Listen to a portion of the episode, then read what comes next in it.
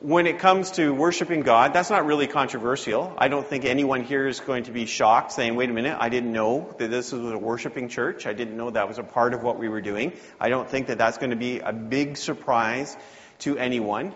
But that doesn't mean that we understand what it means to worship. We don't necessarily understand uh, the truth of worship. Oftentimes, when we think of worship, uh, we might think of styles, that that's what immediately comes to mind. Uh, should worship be done with piano and organ, or should it be done with drums and guitar? Uh, should we be doing uh, our songs where we're singing just the psalms, or we should be singing the classic hymns?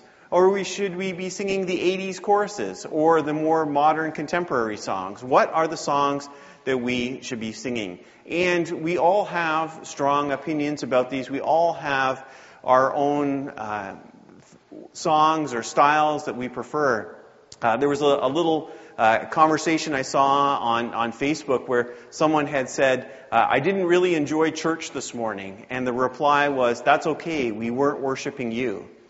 And uh, that's, uh, you know what, it, it, it's funny, and yet it is powerfully true.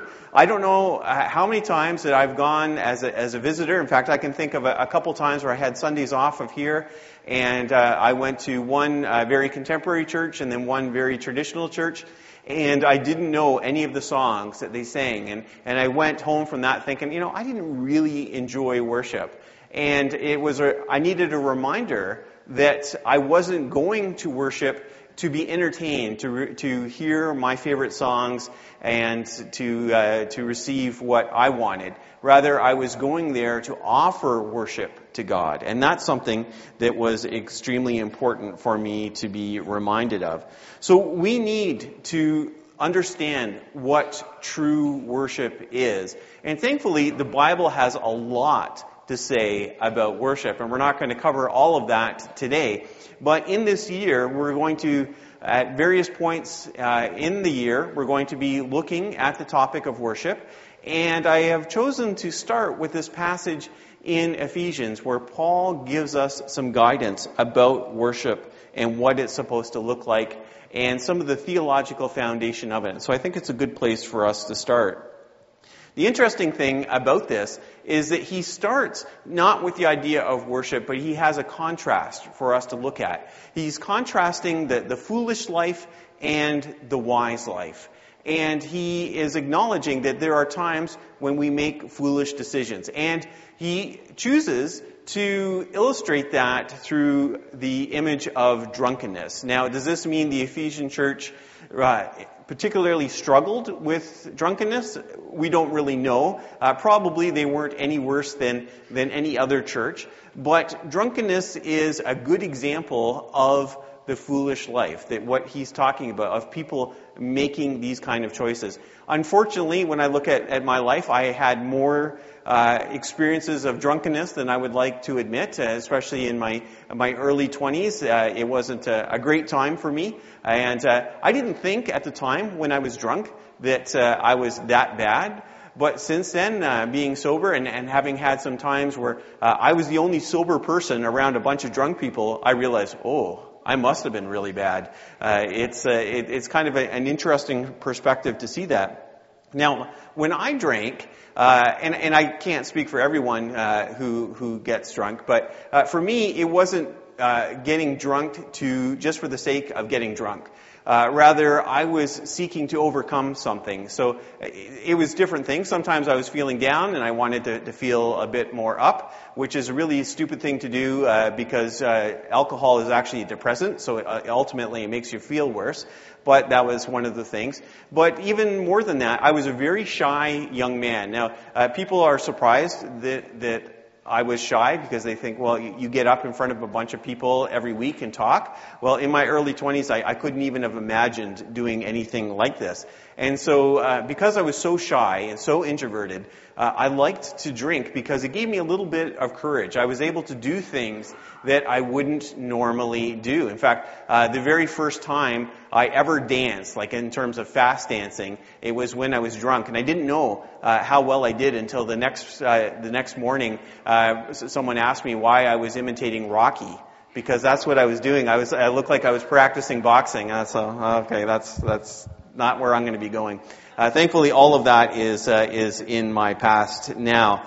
But uh, that is something that many people do. I, you, as you know, I'm a, a, student of military history, and you may or may not know that in World War One, uh, one of the important uh, supplies and resources that were available to the soldiers was the rum ration. And it was particularly important for the troops who were in the trenches. Uh, that each soldier would have uh, their rum ration because uh, if you think about what it was like to go over the top, to go into no man's land, uh, to face barbed wire and machine guns and, and all kinds of other things, uh, they wanted those soldiers to have that extra little bit of of, uh, of courage. And they decided they were going to go with rum for that.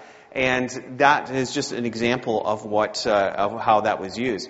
However, even though that's the, the, the goal for many people, it doesn't work. And what Paul is saying here is, uh, don't seek that. Don't seek to be drunk with wine because it's going to lead into bad situations. It's going to cause you to live the foolish life. So instead, he points us to the wise life. And the wise life is one in which we are worshiping God.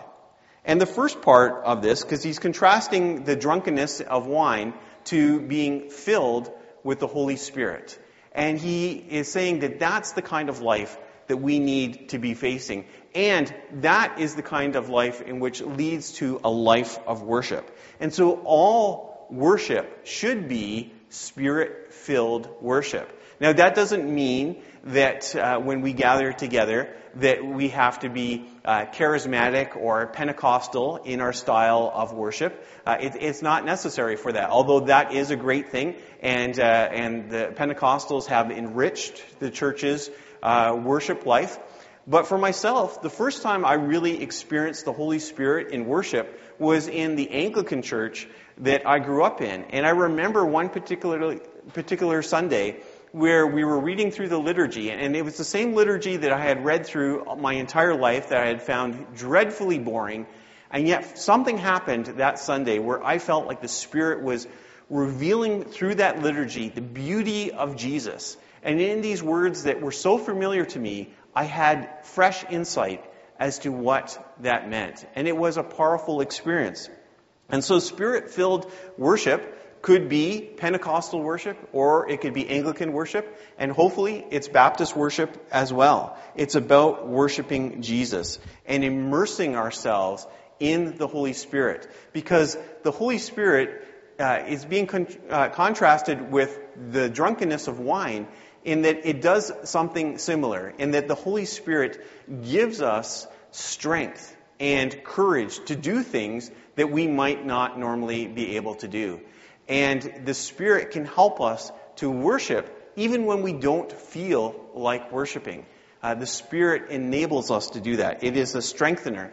And it is a, a, way, it is something that can strengthen us far beyond alcohol or any other way of helping us. So the Holy Spirit is very important. Then Paul says something that is really kind of confusing. Uh, he talks about worshiping and singing songs, and, and he gives a list of uh, different kinds of songs that we might sing. But he says to sing to one another. Now, why would Paul do something like that? That is really bizarre. Doesn't he understand that worship is to God alone? We sing our songs to God. We don't sing our songs to other people. Why is he saying that? He's saying it because worship is meant to have both a vertical and a horizontal aspect. It's about community with God and community with each other. That's why when I come in on a Sunday morning and the service is about to start, and I hear people visiting and talking and laughing and, and having fellowship with one another, to me that helps me to come into the presence of God. I actually find that to be a worshipful time. I know that it, there's a little bit of controversy there. There are uh, some people that would prefer that we have complete silence uh, in in the, the sanctuary before we worship, so we could focus only on God. And yet, the model that Paul gives us in Ephesians here is in worship that includes both our relationship with God and our relationship with other people. It's not just supposed to be me and God and no one else. There are people who have incredible love for God, but cannot stand their brothers and sisters in Christ. They don't want to talk to them, they don't want to be around them, they don't want to be near them, just they want to be with God. And that is not what God wants. God wants us to be in love with Him, but He also wants us to love each other. And our worship is meant to be a blessing to other people. Uh, a very good example of this is in 1 Corinthians 14. Uh, in that, Paul is critical of speaking in tongues in a worship service. Now, he's not critical of speaking in tongues in general. He says that he speaks in tongues himself more than all of the Corinthians.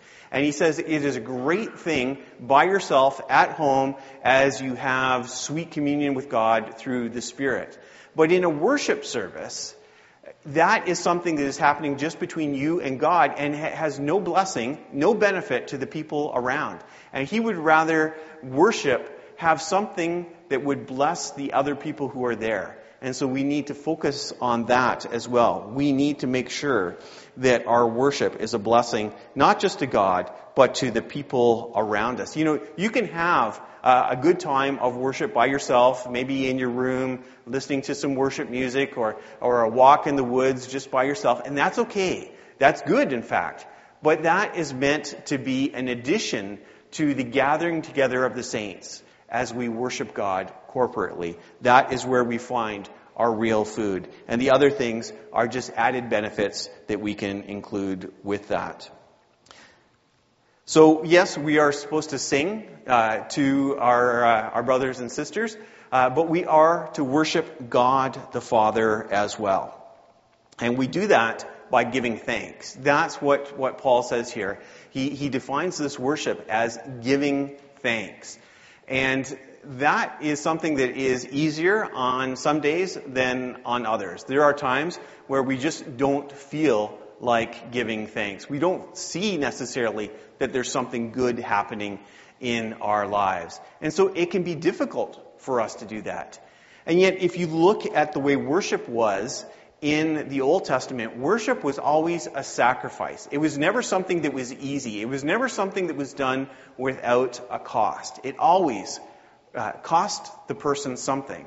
And so when we come together to worship, to sing praises to God, to give thanks to God, on those days when it is the hardest, that is a sacrifice. We are choosing to move beyond what we're feeling in the moment and to focus on the Father, to give thanks to Him. Because there are reasons for us to be thankful, even if we can't see it in the moment. And we need to focus on that. And when we give that sacrifice of thanks, that's the kind of worship that God the Father is looking for. And then we do this, according to Paul, through Jesus Christ. It is through the Son that we have access to the Father. It is because of Jesus we always have something to give thanks for. Uh, even if our life is going completely out of control, we can look to the cross, we can look to the empty tomb, and we have a reason to be thankful. Jesus, it is through Him that we are adopted into God's family. It is through Him that we have forgiveness of sins. It is through Him that we have eternal life, eternal life that doesn't begin just at death, but something that we can experience today. All of these things come through Jesus Christ. Now, do you see what is going on here? That we have all three members of the Trinity included in this. We have the Father, the Son, Jesus Christ, and the Holy Spirit. Worship is supposed to be Trinitarian. And I didn't really talk to Alan about this, but I love the fact that he uh, in picking songs for today, a number of the songs that he picked were very Trinitarian in nature. Uh, we often just think that we're generally just uh, uh, singing to God or singing to Jesus, but all three persons of the Trinity should be included. That we are worshiping the Father through Jesus Christ by the power of the Holy Spirit. That is what worship is supposed to look like. And that is the model that we are given. Uh, we might think of worship as, as something that is about music, is about style, is about uh, what we're looking for uh, in a service. Really, it's about something deeper. And I love how Paul has given us the theological foundation here. That worship has got that vertical and horizontal aspect. That we are worshiping God, but we're doing it with the people. We are gathered with our brothers and sisters in Christ, and we are singing together. And uh, we do not just sing a solo. We sing in a giant choir, a choir that spans uh, across the continents, across the generations. We are a part of that choir, and we sing together. And we sing to the Father. And we sing to the Father because of what Jesus Christ has done. He is our elder brother who has brought us into the family of God. And we do that by being filled with the Holy Spirit. The Spirit enables us to do what we would not normally be able to do on our own. And through that, we can give true worship to God. Let us pray. God, we thank you for what you have given us. We thank you, Lord, for the opportunity to worship. We can worship through many means. We can worship through song, through prayer, through the reading of Scripture. We can worship even by the ways that we bless each other. Lord, we pray that you would uh, enable us by your Spirit to worship in a deeper way and that we would have a fresh understanding of who you are. Help us all to give thanks to you, whether we are going through a hard time or not that we would be able to see your blessings all around us. We pray these things in Jesus' name. Amen.